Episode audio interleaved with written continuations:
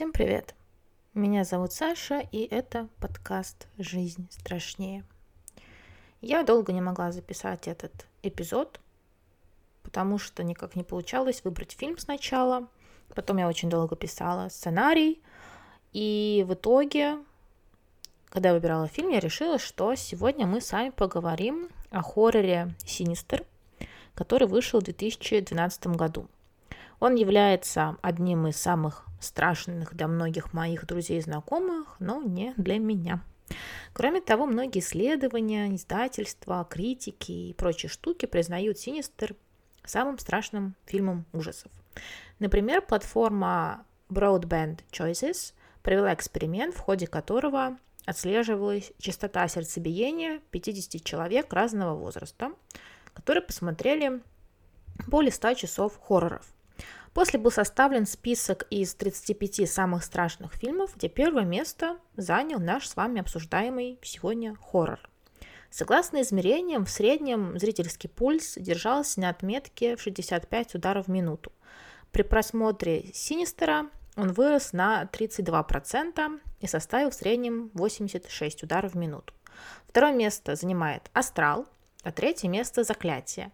В десятку также входят многие хорроры, которые мы уже с вами обсуждали, такие как «Реинкарнация», «Бабадук», «Спуск», «Визит». Так что мы тут тоже пальцем с вами не деланы пальцем. Не пальцем деланы. Какой кошмар. И это я по сценарию читаю.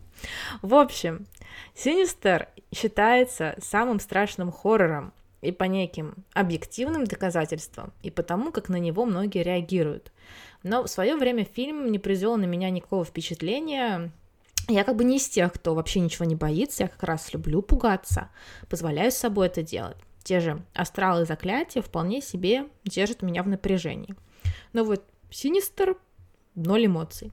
Поэтому я решила, что было бы любопытно пересмотреть его спустя столько лет. Первый последний раз я его смотрела году так в 2014 и понять, почему же он считается таким страшным. И по поводу ударения, кстати, тоже есть вопросики. Где-то пишут и говорят синистер, где-то синистер. Я, как вы заметили, решила ставить ударение на первый слог, а, ну, типа на британский манер, так скажем. Ну и плюс в фильме это слово не употребляется, поэтому сложно сказать все-таки, как правильно, если вы умные, гениальные и знаете, то напишите, расскажите. Надеюсь, вас не покоробит, если я вдруг неправильно произношу. У фильма есть сиквел, который вышел в 2015 году, но как-то прошел мимо меня. Конечно, я его посмотрела перед подготовкой к выпуску и готова рассказать вам и про вторую часть. Но все, конечно же, по порядку.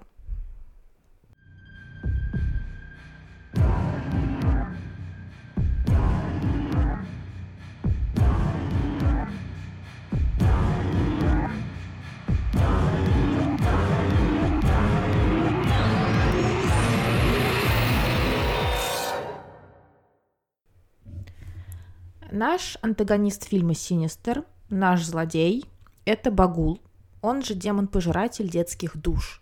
Багул должен пугать, но мне он напоминает Мика Томпсона, гитариста группы Slipknot. Он высокий, с длинными черными волосами, у него нет рта, прямо как на маске Мика. Ну, сори, ну Рил напоминает, ничего не могу с этим сделать, просто вот, вот посмотрите сейчас в интернете, вы поймете. Ну, что еще касается Багула. Это языческое божество, известное еще со времен Вавилона.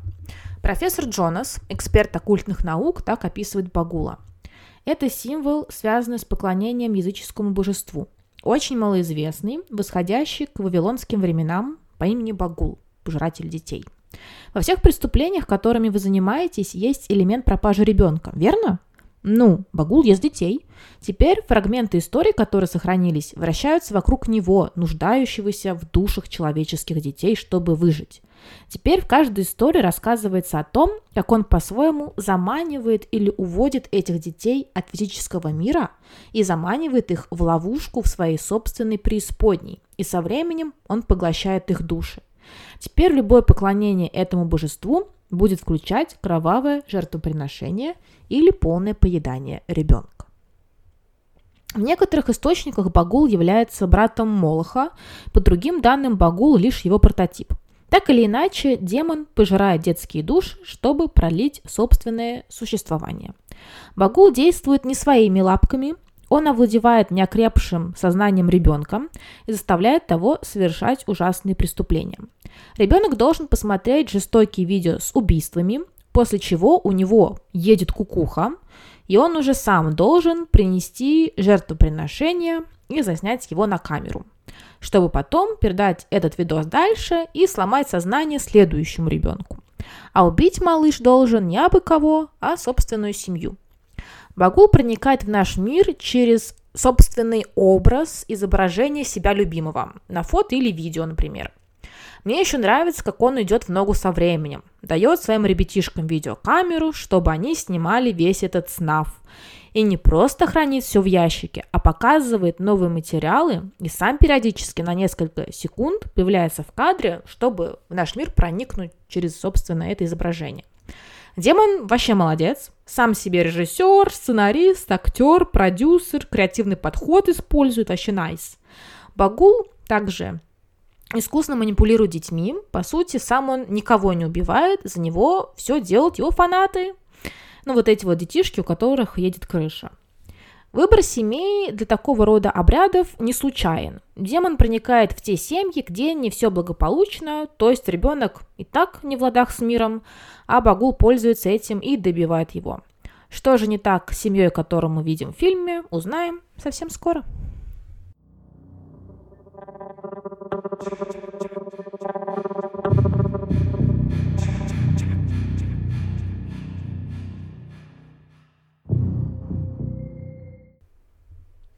Сегодня у нас получился немного нестандартный сценарий, и я только сейчас непосредственно перескажу сам фильм, а всю базу, и не только, вы уже знаете и понимаете.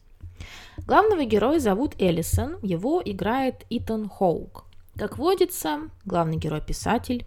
Как водится, он переезжает со своей семьей, женой, дочерью и сыном в небольшой городок. И как водится, дом, в который он заселяется, имеет довольно трагичную историю. Но если зачастую семья в хорроре не знает об ужасах, которые происходили в доме раньше, то здесь Эллисон намеренно выбирает это жилье. Он пишет в жанре true crime, но что давно у него ничего годного не выходило, лет так 10, и он решает переехать в этот дом, чтобы разобраться с теми событиями, что происходили тут, и прямо непосредственно на месте трагедии написать правдивую книгу. Но жене своей он врет, говорит, что тут все окей, тыры-пыры в попедыре, короче, нечестно он себя ведет по отношению к семье. На чердаке Элисон находит кинопленки и начинает что-то типа расследования, если это так можно назвать. Первая пленка, которую он смотрит, называется Family Hanging Out 11. 11 – это год создания пленки. И здесь такое достаточно ироничное название. Hangout означает тусоваться, веселиться, и название можно перевести как семейная тусовка, семейный отдых, но hang это еще и вешать.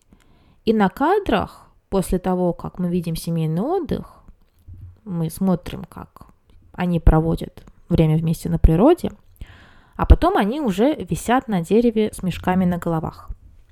То есть мы наблюдаем повешение семьи. Именно эта трагедия и произошла в доме, куда переехал Эллисон вместе со своей семьей и ради чего он, собственно, это сделал. Следующая кинопленка называется «Барбекю 79». Снова иронично, как, впрочем, и все названия. Барбекю устраивается из людей. Погибает очередная семья. Мы видим, как их заживо сжигают в собственной машине.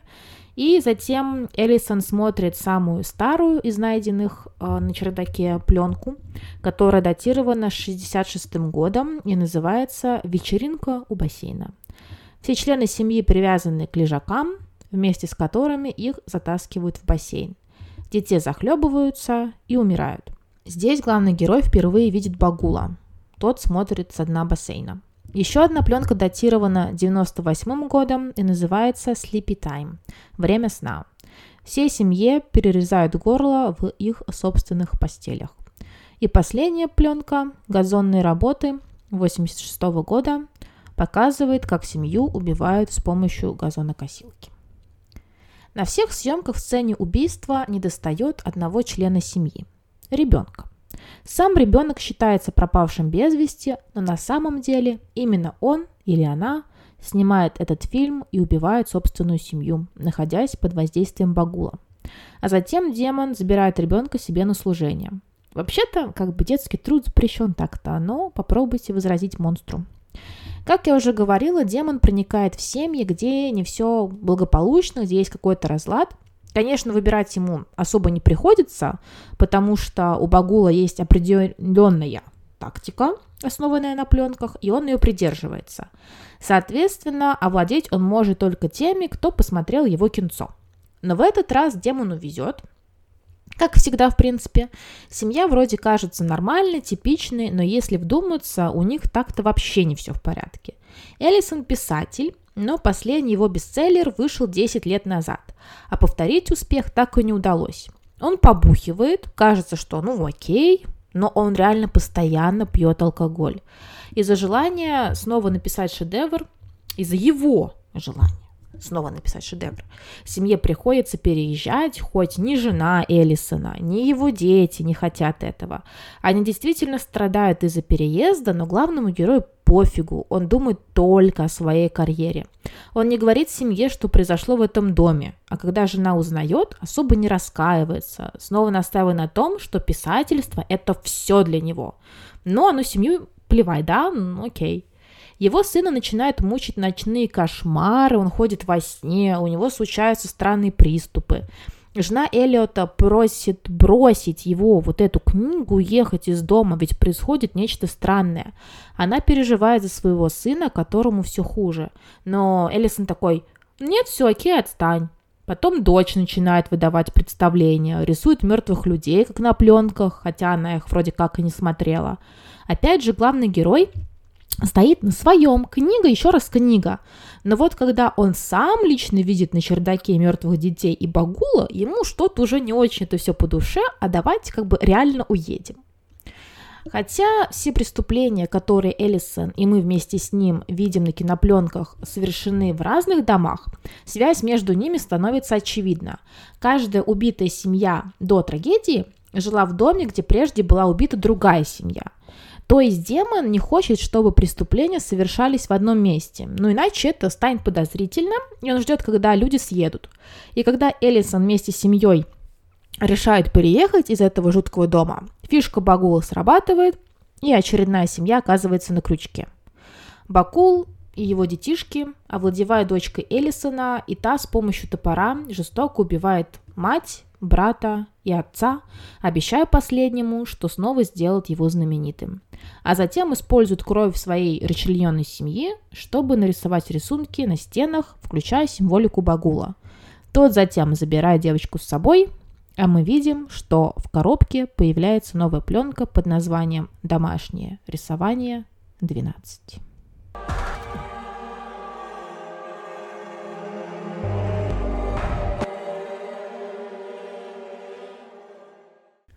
Итак, что же делает Синистер самым страшным фильмом и как он выделяется на фоне большинства других хорроров? Давайте разбираться. Первое, на что стоит обратить внимание, это элементы мокюментари и так называемый прием найденной проклятой пленки, когда мы видим якобы подлинные жуткие кадры – эти фрагменты на самом деле были сняты на пленку, что помогает создать атмосферу реальности, погруженности. Мы как будто смотрим подлинные кадры из домашнего архива каких-то шизиков, снимающих снафф, и от этого становится жутковато. Эти сцены были сняты без каких-либо спецэффектов, людей действительно связывали, погружали в воду, вешали на деревья. Актер, играющий Багула, реально стоял на дне бассейна, рискуя захлебнуться. Профессионально использована музыка и различные звуки. Саспенс строится превосходно. При повторном просмотре я прям вдоволь подергалась на резких моментах. В этом фильме есть один из моих любимых скримеров. Элисон оставляет открытым на ноутбуке изображение Багула, где лицо демона повернуто немного в сторону. И пока писатель отворачивается, мы видим, как Багул медленно поворачивает голову и смотрит на главного героя, а затем также медленно отворачивается. Элисон ничего не замечает. Ну, а вот у нас ёкать одежка. Помимо достаточно годных скримеров. У нас есть и тревожная атмосфера, которая вроде неспешно, но сильно нагнетается по мере повествования. Мы как будто живем в этом кошмаре вместе с главным героем. Он находит и смотрит пленки, мы делаем это вместе с ним. Он узнает страшные тайны, мы узнаем их вместе с ним. Он все время находится дома, почти никуда не выходит, шатается по темным углам до чердакам. Мы снова следуем в этом мраке за Эллисоном. Нам кажется, что мы видим стандартную историю. Главный герой переезжает в новый дом и начинает расследовать таинственные дела, которые тут происходили – Обычно в таких случаях семье удается понять, как победить демона, изгнать духов, разорвать порочный круг и бла-бла-бла. Но Синистер – одна из тех историй, где мы ошибаемся. И на самом деле наблюдаем за еще одной жертвой Багула. Мы видим, как демон овладевает людьми, как он вообще живет. По сути, это история о нем, показанная через сюжет о его очередных пешках. Кроме того, я уже говорила о том, что обычно семьи переезжают в такие дома, потому что ну вот, обычно в хоррорах это происходит так, как э, дома, там, например, по скидке, ну, еще какие-то странные причины. А тут главный герой намеренно выбрал это жилье ради его истории. И наблюдать за тем, как Эллисон расследует дело, достаточно тревожно, а в конце так совсем горько. Чего мне в фильме не хватило, так это переживаний за персонажей. Это ведь очень важно для того, чтобы полноценно впечатлиться. Я уже говорила, говорю и буду говорить, что мы должны сопереживать персонажам, но здесь этого не происходит. Главный герой, простите меня, эгоистичный ублюдок, который ради карьеры готов в прямом смысле слова жертвовать семьей. Его жена абсолютно блеклый персонаж, который теряется на общем фоне и как будто не существует как отдельная личность в принципе. Дети тоже никакого внимания не привлекают.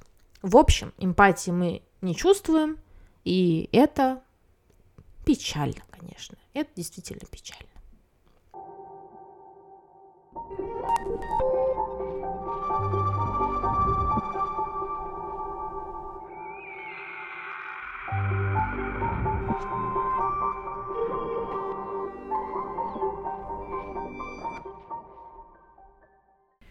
Теперь настало время поговорить о сиквеле.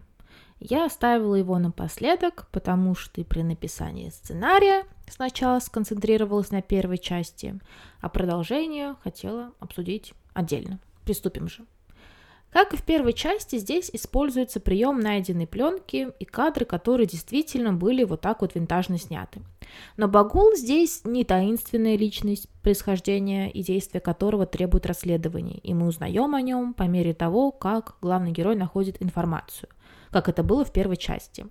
Здесь Багул просто что-то обыденное. Ну, типа да, у нас тут демон, что такого. У кого-то кошечка дома, у кого-то собачка, а у нас пожиратель детей – Сами мертвые дети приходят к мальчику и показывают свои пленки. На этот раз у нас имеется следующее. Поездка на рыбалку. Семья подвешена вверх ногами над водоемом, приплывает аллигатор и откусывает каждому по очереди голову. Рождественское утро. Девочка закапывает свою семью под снегом, так что они умирают от холода. Ремонт кухни. Мальчик связывает свою семью, заливает пол водой и кидает туда оголенный кабель. Вся семья погибает от электрического тока. Воскресная служба. Католическая семья прибита к полу церкви, образуя пентаграмму.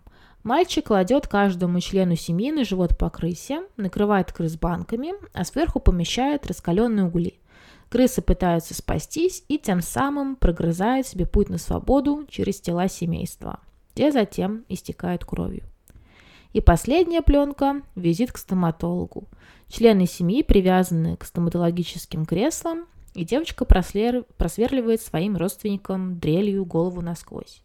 Теперь походы к дантистам будут еще страшнее. Мальчик из сиквела, который должен убить свою семью, не справляется с задачей. И хотя сеттинг был очень кинематографичный, его семья была привязана в кукурузном поле к деревянным крестам, будто пугало. Мальчик сжигает своего абьюзивного отца, и этого утырка ничуть не жалко. Но с матерью и братом ничего не выходит. Им удается спастись. Магул рассержен, конечно, и забирает мальчика себе. Вообще, в этом продолжении фильма Багул и мертвые дети не являются какой-то тайной. Они постоянно появляются на экране, приходят в гости ко всем подряд – так что сиквел не передает ту тревожную атмосферу, что была в первой части. Но элемент проклятой пленки и скримеры помогают фильму пугать зрителя. Финал сиквела дает нам понять, от Багула не избавиться. Он будет вечно хотеть жертвоприношений, и он всегда сможет найти себе подручных или справиться самостоятельно.